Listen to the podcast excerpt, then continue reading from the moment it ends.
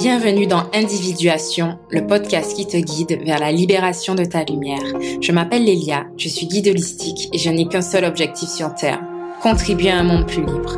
Et tout commence avec toi, par la libération de ta lumière. Je sais que tu aspires à une vie plus épanouissante, une vie qui ait du sens. Tu en as assez de ne pas pouvoir exprimer ta vérité au monde et surtout, tu ressens au fond de toi une puissance qui ne demande qu'à être libérée. Alors chaque mercredi, je te partage mes connaissances et prises de conscience pour te guider vers ton épanouissement. Ensemble, élargissons nos consciences, cheminons vers l'union corps-esprit-âme et libérons notre lumière. Ensemble, empruntons la voie de l'individuation. Bonjour à tous ou bonsoir selon l'heure à laquelle vous m'écoutez et bienvenue de nouveau sur le podcast Individuation. Je suis ravie de vous retrouver dans ce nouvel épisode de la saison 1 dans laquelle je vous partage les 10 fondamentaux à connaître quand on débute son cheminement vers son épanouissement personnel. On a vu dans l'épisode précédent que nous étions un être triunique et multidimensionnel. En gros, nous sommes tous constitués d'un corps, d'un esprit et d'une âme et d'émotions qui vont être le canal de communication entre le corps et l'esprit. J'avais notamment résumé tout ça à la fin de l'épisode sous une phrase toute simple. Tu es une âme incarnée dans un corps qui utilise la puissance de ton esprit pour transformer la matière. Maintenant, il y a une chose importante que j'aimerais vous transmettre en plus de ça. C'est une notion qui est pour moi fondamentale. Bon, j'ai envie de dire comme toutes les notions que je vais vous partager dans cette saison. Mais celle-là, je la trouve vraiment importante parce que après avoir compris l'être triunique, ça nous permet de voir le monde sous un angle différent. Quand on découvre cette notion, elle change vraiment notre façon de percevoir le monde, mais surtout, quand on commence à l'appliquer au quotidien, elle nous permet de nous libérer de beaucoup de blocages. Et ces blocages, ce sont des blocages qui vont t'empêcher notamment d'exprimer ta vérité, t'empêcher d'être tout simplement toi, d'être libre en fait. Libre d'être plein de contradictions, de paradoxes, d'opposés. Cette notion, c'est celle de la dualité. Alors, pour comprendre la notion de dualité, j'aimerais te partager 2 lois métaphysiques fondamentales. La loi de la polarité et la loi du genre. Alors avant tout, c'est quoi une loi? Parce que là, ça y est, je dois sûrement te dire, mais qu'est-ce qu'elle raconte des lois métaphysiques? T'inquiète pas, j'adore expliquer les choses et prendre le temps de revenir aux définitions. Quand je parle de loi ici, je fais référence à tout ce qui fait que la vie fonctionne comme elle fonctionne, comme tu la vois fonctionner aujourd'hui.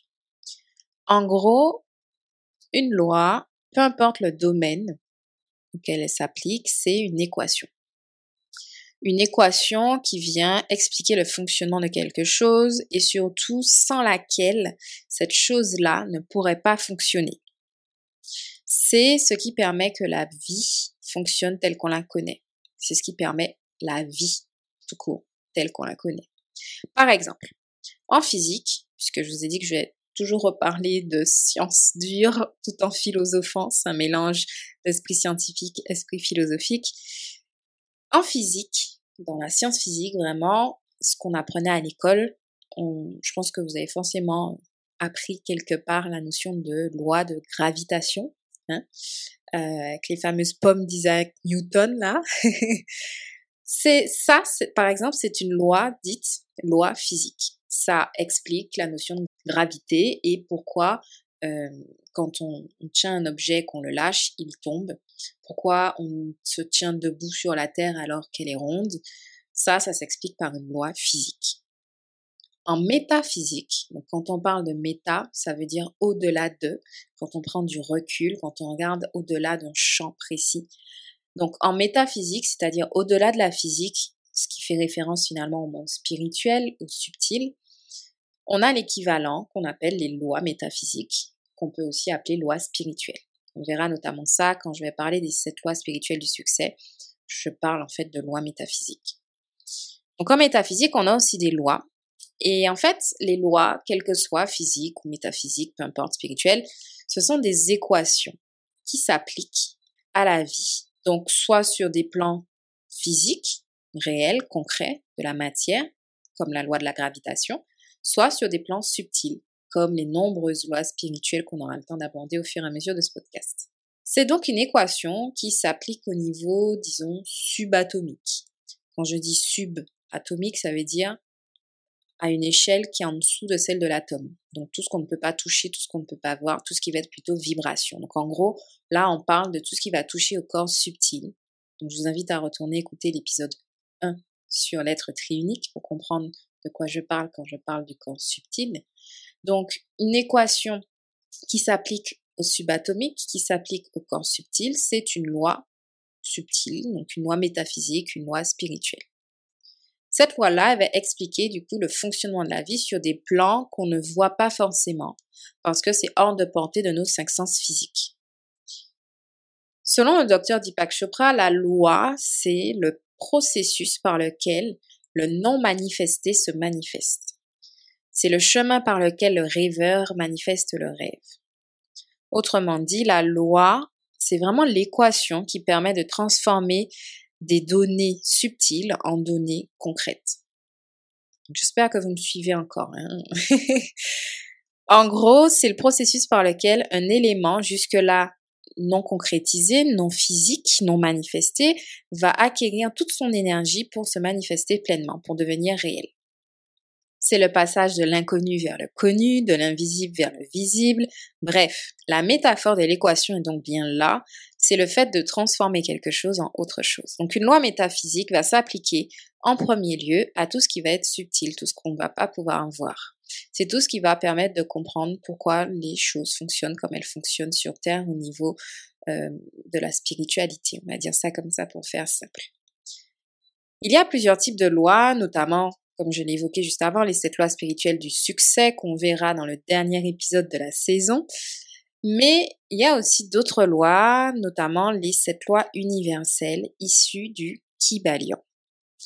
Alors, c'est de ça que je veux vous parler aujourd'hui. En tout cas, pas les 7, on va pas toutes les voir, mais je vais parler de 2 de ces 7 lois-là. Donc, le Kybalion, c'est quoi? Donc, ça s'écrit K-Y-B-A-L-I-O-N, pour ceux qui ont envie de chercher. Le Kybalion, c'est un livre qui transmet la sagesse ancestrale gréco-égyptienne. Je vous laisse aller vous renseigner sur le sujet sur Internet plus en détail si vous voulez, c'est super intéressant. Je n'aurai pas le temps de vous détailler tous les tenants et aboutissants. Si ça vous intéresse que je fasse une série sur les 7 lois universelles du Kybalion, dites-le moi en commentaire. C'est pas prévu pour la saison 1, mais c'est avec plaisir que je pourrai le faire après si vous le voulez. Dans ce livre, il est dit que les lois de la vie sont plus importantes que la matière, parce que, connaissant les premières, nous dominons la seconde. En gros, connaissant les lois de la vie, on peut dominer la matière. En plus concret encore, pour ceux qui veulent la traduction, on sort de la philosophie, on va sur du concret. Quand on comprend comment le monde fonctionne, on arrive plus facilement à manifester ses rêves dans la vie. On arrive plus facilement à créer. Autrement dit, c'est vraiment quand on comprend réellement comment fonctionne l'univers au niveau subtil qu'on peut enfin transformer sa vie sur Terre. Parmi les 7 lois universelles, j'aimerais vous parler de 2 d'entre elles, comme je vous ai dit. C'est celle que j'estime fondamentale. Après, les autres sont super intéressantes, mais on peut les voir bien plus tard dans son cheminement personnel. Celle que j'estime fondamentale et que j'aimerais vous présenter aujourd'hui, c'est celle qui vont vraiment vous permettre de vous libérer du poids de vos contradictions ou de vos opposés intérieurs. La première loi, c'est la loi de la polarité. C'est la loi numéro 4 sur les 7. Qu'est-ce qu'elle dit? Le principe est le suivant. Je vais vraiment vous lire ce qui est inscrit. Je ne vais pas vous lire tout ce qu'il y a dans le livre, mais certains passages sont vraiment intéressants à garder tels quels. Tout est double. Toute chose possède des pôles. Tout a 2 extrêmes. Semblables et dissemblables ont la même signification. Les pôles opposés ont une nature identique, mais avec des degrés différents. Les extrêmes se touchent. Toutes les vérités ne sont que des demi-vérités. Tous les paradoxes peuvent être conciliés. Fermons les guillemets. Je vous partage au moins ce passage. C'est vraiment l'introduction de la loi de la polarité. Je vais vous faire une traduction, parce qu'on est dans de la philo, là. En gros, cette loi nous dit que dans toute chose, il existe une polarité. Et de cette polarité découlent plusieurs notions. Donc, je les ai regroupées en 1, 2, 3, 4, 5, 6, à peu près 7 notions très simples que je vous invite à observer dans votre quotidien à partir d'aujourd'hui. La première, c'est qu'il y a toujours deux faces à quelque chose, c'est-à-dire dans tout ce qu'on vit, dans tout ce qu'on expérimente, il y a toujours deux pôles, deux aspects opposés, deux facettes opposées. La deuxième chose, c'est que les contraires, donc ces deux aspects dits opposés, sont en réalité semblables et ne diffèrent que par leur degré. Je vais prendre un exemple pour que vous compreniez de quoi je parle. La température, par exemple. Le chaud et le froid, bien qu'ils soient opposés, ils sont en réalité une seule et même chose, la température. Ils se distinguent simplement par des degrés de différence, ou plutôt par une différence de degré. Il y a plein d'autres exemples. Donc, le froid et le chaud sont opposés, mais en fait, il s'agit d'une variation de degré de température. Le haut et le bas pourraient paraître opposés, mais c'est une différence de degré sur l'axe vertical. On a la même chose sur l'axe horizontal, la gauche et la droite. Plus on est à gauche, plus on est dans un degré, on va dire, négatif. Fait moins vers la gauche, plus vers la droite. Gros, fin, ça va être pareil, des opposés qui vont avoir comme point commun le volume. En gros, les contraires ne sont en réalité que les deux extrêmes d'une même chose qui se distinguent par des degrés différents. De même, sur des aspects beaucoup plus subtils, parce que là, je vous ai pris des aspects concrets du quotidien, mais par exemple pour les émotions, l'amour et la haine, c'est deux extrêmes d'une même chose qui va être un sentiment d'attachement, qui va être dans un extrême négatif, un extrême positif. La paix et la guerre, de même, ou le mouvement ou la fixité. On pourrait continuer la liste à l'infini. Tout ce qui va exister a son contraire aussi qui existe, qui représente la même chose mais sous des degrés différents. En gros, deux choses qui nous apparaissent comme contraires sont en fait identiques à des degrés différents. Troisième chose qu'on observe avec cette loi de la polarité, c'est que les extrêmes se touchent. Qu'est-ce que ça veut dire, ça? Si vous observez, prenez vraiment des extrêmes très flagrants. La vie et la mort. On a tendance à représenter les extrêmes sur une ligne droite, avec tout à gauche l'extrême négatif, tout à droite l'extrême positif, en général. On peut mettre aussi en haut et en bas, mais souvent, dans la représentation schématique collective, les extrêmes sont sur un axe horizontal. La vie est à gauche, enfin la naissance, on va dire, et la mort est à droite, on va dire, le fait que ce soit la fin de quelque chose. Donc, la naissance et la mort peuvent paraître être complètement opposées et extrêmes, mais en fait, tout ce qui est extrémité se retouche à un moment donné parce que la vie est cyclique. La vie est faite de cycles. Et chaque fin de cycle est en fait un début d'un nouveau cycle. On le voit avec justement la mort et la vie. Donc, après la mort, c'est le début d'une nouvelle vie. Quand vous vivez des moments de transformation personnelle, une part de vous meurt à l'intérieur de vous pour laisser émerger une nouvelle version de vous. De façon plus concrète, les cycles des saisons. Chaque année, la vie passe par un moment de mort, puis de renaissance. Donc finalement, les extrêmes se touchent à un moment donné pour s'enchaîner sous forme de cycle. On a aussi, de point de vue très concret au niveau physique, j'aime bien prendre cet exemple-là, quand quelque chose arrive à son paroxysme, c'est-à-dire à son apogée, à son maximum, parfois il se transforme en son opposé. Exemple, le froid à son extrême peut brûler comme le feu. L'amour à son extrême peut se changer en haine, vice-versa. Tout ce qui à un moment touche son extrême, le plus fort, finit par basculer dans son opposé. C'est à ce moment-là qu'on comprend la notion de « les extrêmes se touchent et ne font qu'un finalement ». Continuons. La loi de la polarité nous dit aussi que tout est et n'est pas en même temps. En gros, si une polarité existe, c'est seulement parce que sa polarité opposée existe. L'une des deux ne peut exister sans l'autre, et rassemblées, elles s'annulent. Rassemblées, elles ne font qu'un, elles font qu'un cercle, qui représente finalement une seule chose, la température, par exemple. Je reprends l'exemple très facile à voir. Finalement, froid et chaud, c'est la même chose.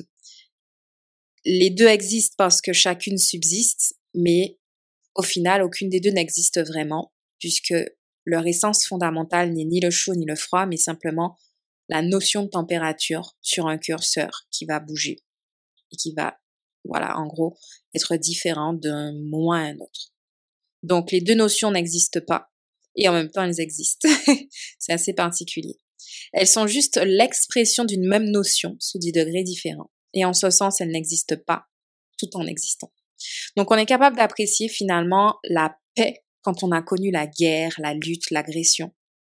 Donc, la paix existe parce que la guerre, la lutte, l'agression existent, mais aucune des deux n'existe réellement seule. Pareil, que serait la vie sans la mort? Voilà, c'est tout ce que vient nous dire cette phrase, tout est et n'est pas en même temps. Autre élément, toutes les vérités ne sont que des demi-vérités. Ça va aussi avec la phrase d'après, toute vérité est à moitié fausse. Alors, qu'est-ce que nous disent ces deux phrases? En gros, pour connaître la vérité, et donc la vie, avec un grand V, il nous faut réellement embrasser les deux extrêmes et connaître les deux opposés, les deux polarités. La vérité, et donc l'authenticité, notamment chez l'humain, n'existe que si on incarne les deux opposés, pleinement et entièrement. Donc, tant qu'on est dans un extrême, sous un certain sens, on exprime une non-vérité. On n'est pas vrai, on n'est pas entier, on n'est pas complet, donc on est faux. La vérité, la vie est le rassemblement justement de tous nos opposés. Donc quand vous êtes dans un extrême à ne montrer qu'une seule facette de vous, finalement vous êtes faux. Globalement, c'est ce que ça veut dire. Dernier élément, les pôles opposés peuvent se concilier. Qu'est-ce que ça veut dire? En gros, les contraires, tous les contraires que j'ai pris comme exemple tout à l'heure, essayez de vous les représenter, les contraires sont en réalité complémentaires et harmoniques. Ils ont une fonction propre, chacun indépendamment l'un de l'autre, mais ils ne peuvent libérer leur plein potentiel que s'ils fonctionnent ensemble. Et c'est possible de les rassembler. Donc ça s'applique vraiment aussi au niveau de la psychologie humaine, quand on pense notamment aux fameuses qualités qui peuvent être des défauts ou défauts qui peuvent devenir des qualités. Je pense que vous voyez bien aussi la notion de les extrêmes se touchent. Donc, une qualité à son extrême peut être un défaut. On peut aussi transformer un défaut pour le faire devenir une qualité si on l'adoucit. Donc, c'est plus une question de curseur. Et finalement, ces extrêmes peuvent vivre et cohabiter dans une même personne et finalement se concilier. Toutes ces affirmations sont d'ailleurs très bien illustrées par une autre notion qui est la notion de yin et de yang, issue du taoïsme chinois. Dans le Tao, les deux opposés sont en réalité complémentaires et forment un cercle complet. Je vous invite à regarder à quoi ressemble la figure du yin et du yang. Vous tapez sur internet, vous tapez yin-yang, vous avez l'image. Je vous la remettrai de toute façon dans le mini-programme gratuit Fondation. N'oubliez pas, il est totalement gratuit, vous pouvez vous inscrire. Il y aura la version schématique de tout ce que j'explique, ce sera beaucoup plus simple à comprendre.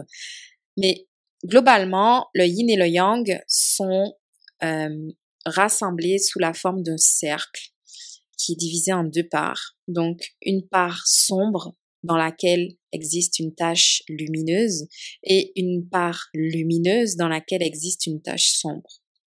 Dans la dynamique yin-yang, chaque pôle, donc chaque part, peut se transformer en son contraire à tout moment. Donc ça rejoint la loi finalement de polarité. C'est super intéressant de voir que peu importe la culture, donc là c'était gréco-romaine pour le Kybalion, là on est dans la culture chinoise, il y a ces sagesses ancestrales qui viennent mettre en lumière que la vie est faite de polarité, de dualité, et que c'est le passage de l'un à l'autre qui nous permet d'évoluer. Donc c'est possible de passer d'un pôle à un autre, donc par tout d'abord une période de lente maturation, et à un moment, boum, il y aura une mutation comme je vous ai parlé tout à l'heure, du basculement quand on est dans un extrême. Donc, par exemple, on peut le voir, donc je l'ai pris avec les extrêmes comme l'amour, la haine, etc., mais on peut le voir sur des choses beaucoup plus concrètes comme les saisons. Il y a un moment où la saison va devoir maturer, avancer, progresser, et boum, à un moment donné, il y a un switch au niveau énergétique, au niveau des saisons, au niveau du climat, et on va basculer vers une autre vibration, une autre énergie. Ça a lieu au moment des solstices. Donc les solstices sont des points de bascule où effectivement on va passer de l'ombre à la lumière ou de la lumière à l'ombre, et là j'entends vraiment par là la durée notamment des jours par rapport aux nuits, etc. Bref, je ne vais pas vous perdre, je vais m'arrêter là. Globalement, ce qu'il faut comprendre, c'est que d'une manière générale, on a besoin de la phase de maturation pour évoluer, et il faut accepter les mutations. Et pour pouvoir évoluer et accepter les mutations, il faut accepter qu'on puisse être une chose et son contraire. Donc, accepter nos opposés intérieurs. À eux deux réunis, les deux opposés forment le tout, l'indivisible, la vérité complète, l'un. Cet un, cette unité, c'est en fait la vie, ou du moins la source créatrice de la vie.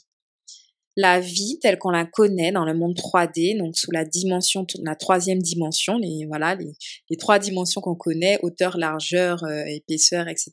Donc, je sais plus c'est quoi, non, c'est hauteur, longueur, largeur, bon bref, la 3D, je suis pas très mateuse.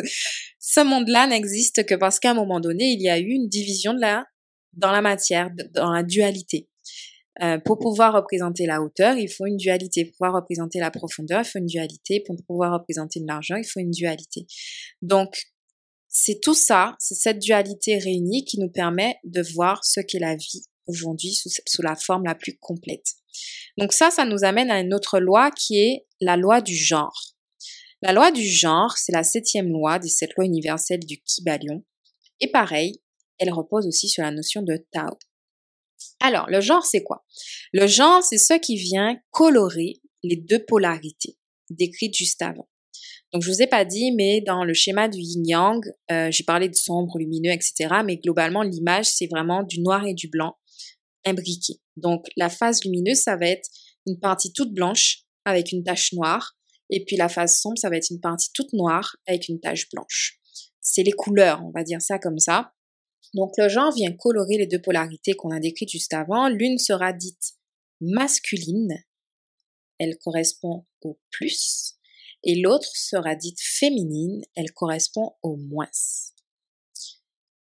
Le yin, c'est le principe féminin, c'est la partie sombre avec la petite tache blanche dedans.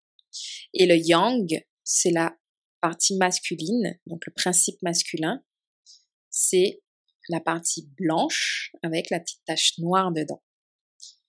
Je vais vous aider à retenir parce que là, vous vous dites « Ouh là là, blanc, noir dans tous les sens ». C'est assez facile à comprendre. Une fois qu'on a compris les notions de yin et de yang, on reconnaît tout dans l'univers sous ses formes yin et yang. En gros, l'énergie féminine tend à recevoir les choses, recevoir les impressions. Quand je dis impression, je parle des différentes sensations, les 5 sens. On en a parlé dans l'épisode 1. Effectivement, dans le monde physique, tout ce qu'on capte va être stocké sous forme d'impression dans notre mental au niveau subtil. Donc, le féminin va recevoir tout ce qu'on va capter et le masculin va plutôt émettre. Donc, il aura plutôt tendance à donner, à exprimer.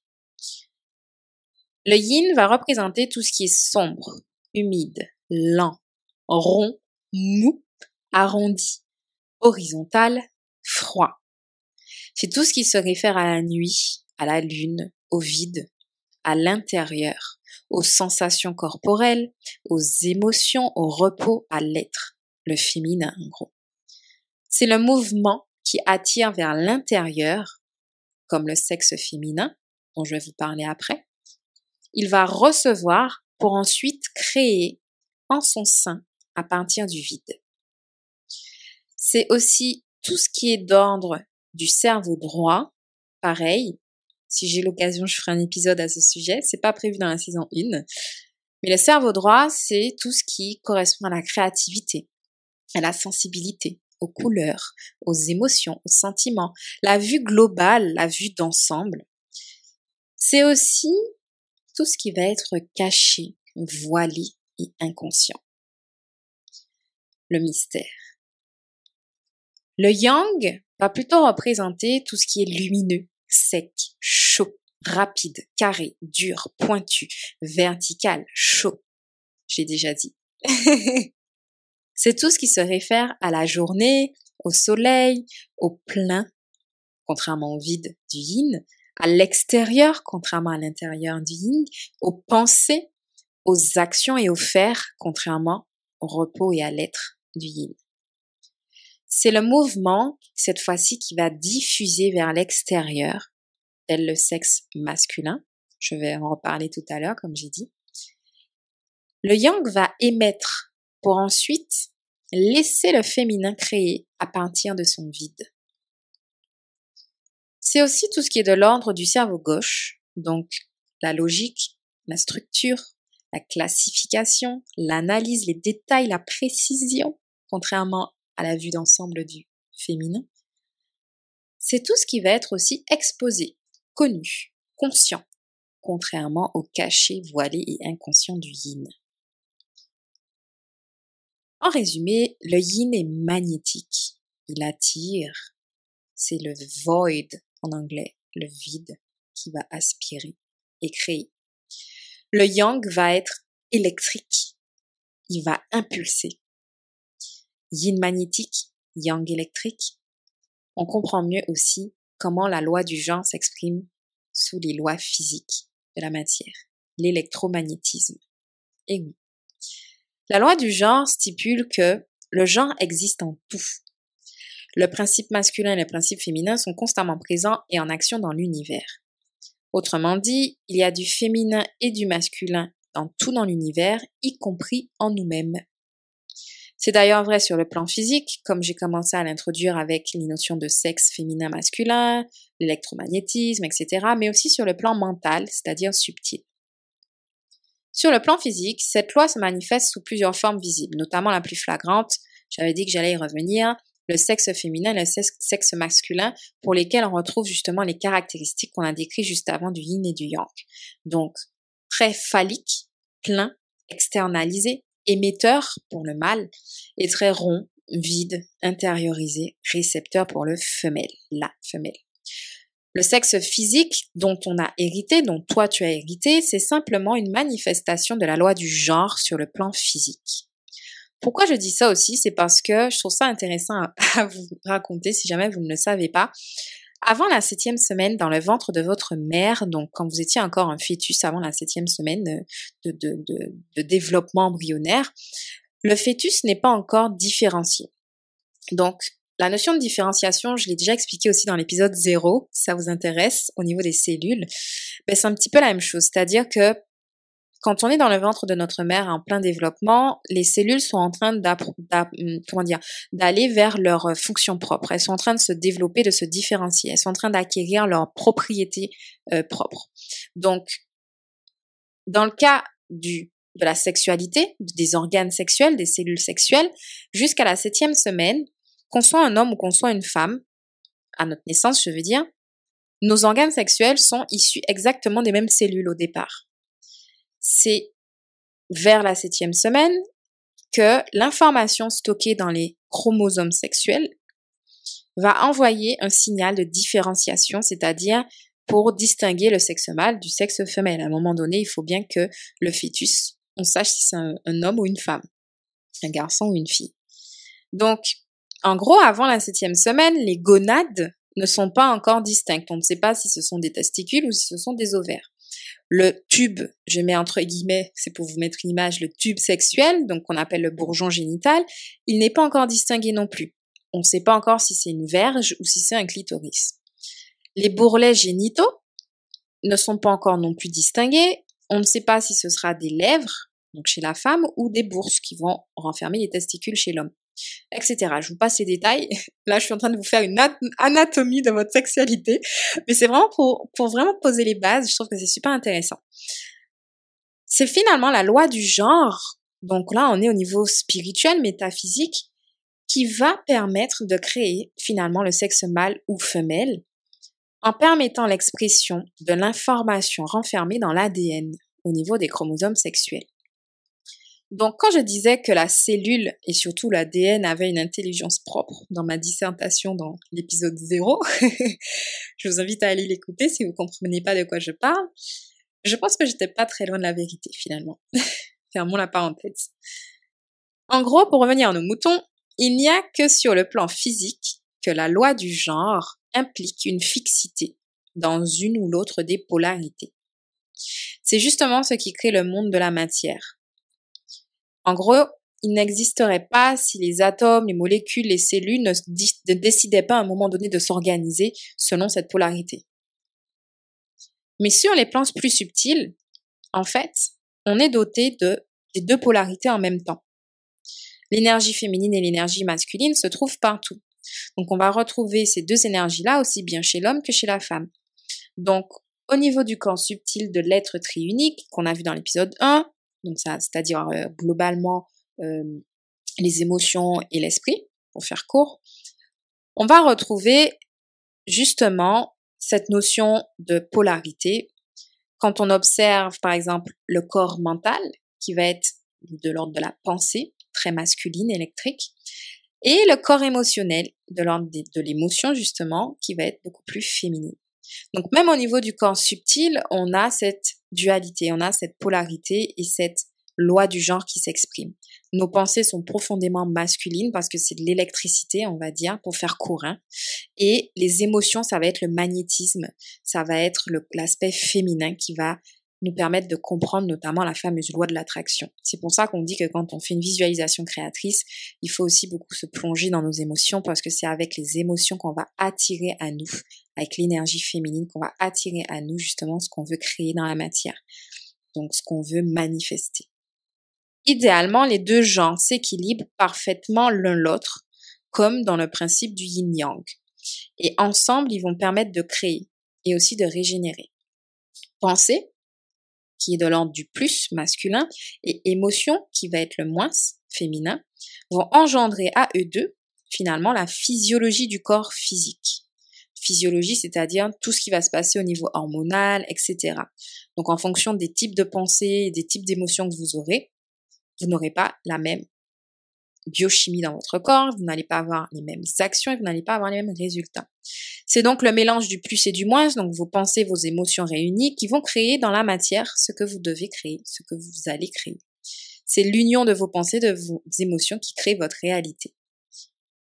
Sans le féminin, le masculin agirait, on va dire, de façon pas chaotique, mais presque un peu de façon très impulsive, sans retenue, sans ordre en fait, mais sans raison surtout.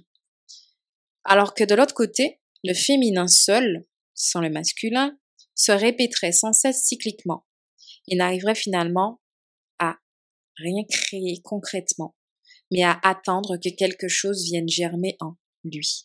Et du coup, il resterait dans cette boucle infinie et cette stagnation non créatrice. Donc le féminin et le masculin travaillent vraiment ensemble et c'est leur union qui est créatrice. En bref, aucune création physique n'est possible sans cette complémentarité des genres. Et donc pour créer ta vie idéale, il te faut avoir les deux polarités de genre qui communiquent et s'unissent en toi. Mais je vais m'arrêter là pour cet épisode parce que au final, ça nous amène à la suite de la saison. Le fameux sujet, je pense, tant attendu, dont je vais te parler dans l'épisode suivant, qui est l'individuation. Comment composer, concilier ces différentes polarités en nous? Comment harmoniser pensée et émotion? Comment harmoniser énergie féminine, masculine? Mais on verra aussi une nouvelle notion que je vais prendre le temps de te décrire dans le prochain épisode. C'est la notion de moi et de soi. La notion de conscient et d'inconscient, qui aussi repose sur cette dualité. Et comment pouvons-nous réussir à nous épanouir avec autant de polarité, autant d'éléments, avec cet être très unique, avec ses plans multidimensionnels, avec ses polarités, ses contradictions, ses qualités qui sont des défauts, etc. C'est le sujet du prochain épisode, donc reste connecté. N'oublie pas non plus que tu pourras retrouver toutes ces notions dans le mini-programme Fondation. Il est totalement gratuit. Je te partage les notions de la saison 1 sous forme de schéma et accompagné à certains endroits de quelques questions d'introspection. Il sera en construction tout au long de la saison, donc ne t'inquiète pas si tu ne vois pas certaines infos dans certains onglets. Je rajouterai au fur et à mesure tout ce qu'il faut au fil des semaines. Donc, je te dis à la semaine prochaine, la suite au prochain épisode. D'ici là, prends soin de toi et à bientôt. Merci d'avoir écouté cet épisode, j'espère qu'il t'a plu et qu'il t'a apporté plus de lumière sur ton chemin de vie. Si c'est le cas, je t'invite à laisser un avis sur ta plateforme d'écoute ou à le partager à quelqu'un qui en aurait besoin. Et pour aller plus loin dans ton cheminement personnel, tu peux retrouver tout le contenu gratuit sur le blog, dans la newsletter ou encore sur Instagram. Je te souhaite une belle exploration de la vie et de ton être. Prends soin de toi, avec amour et lumière, à la semaine prochaine.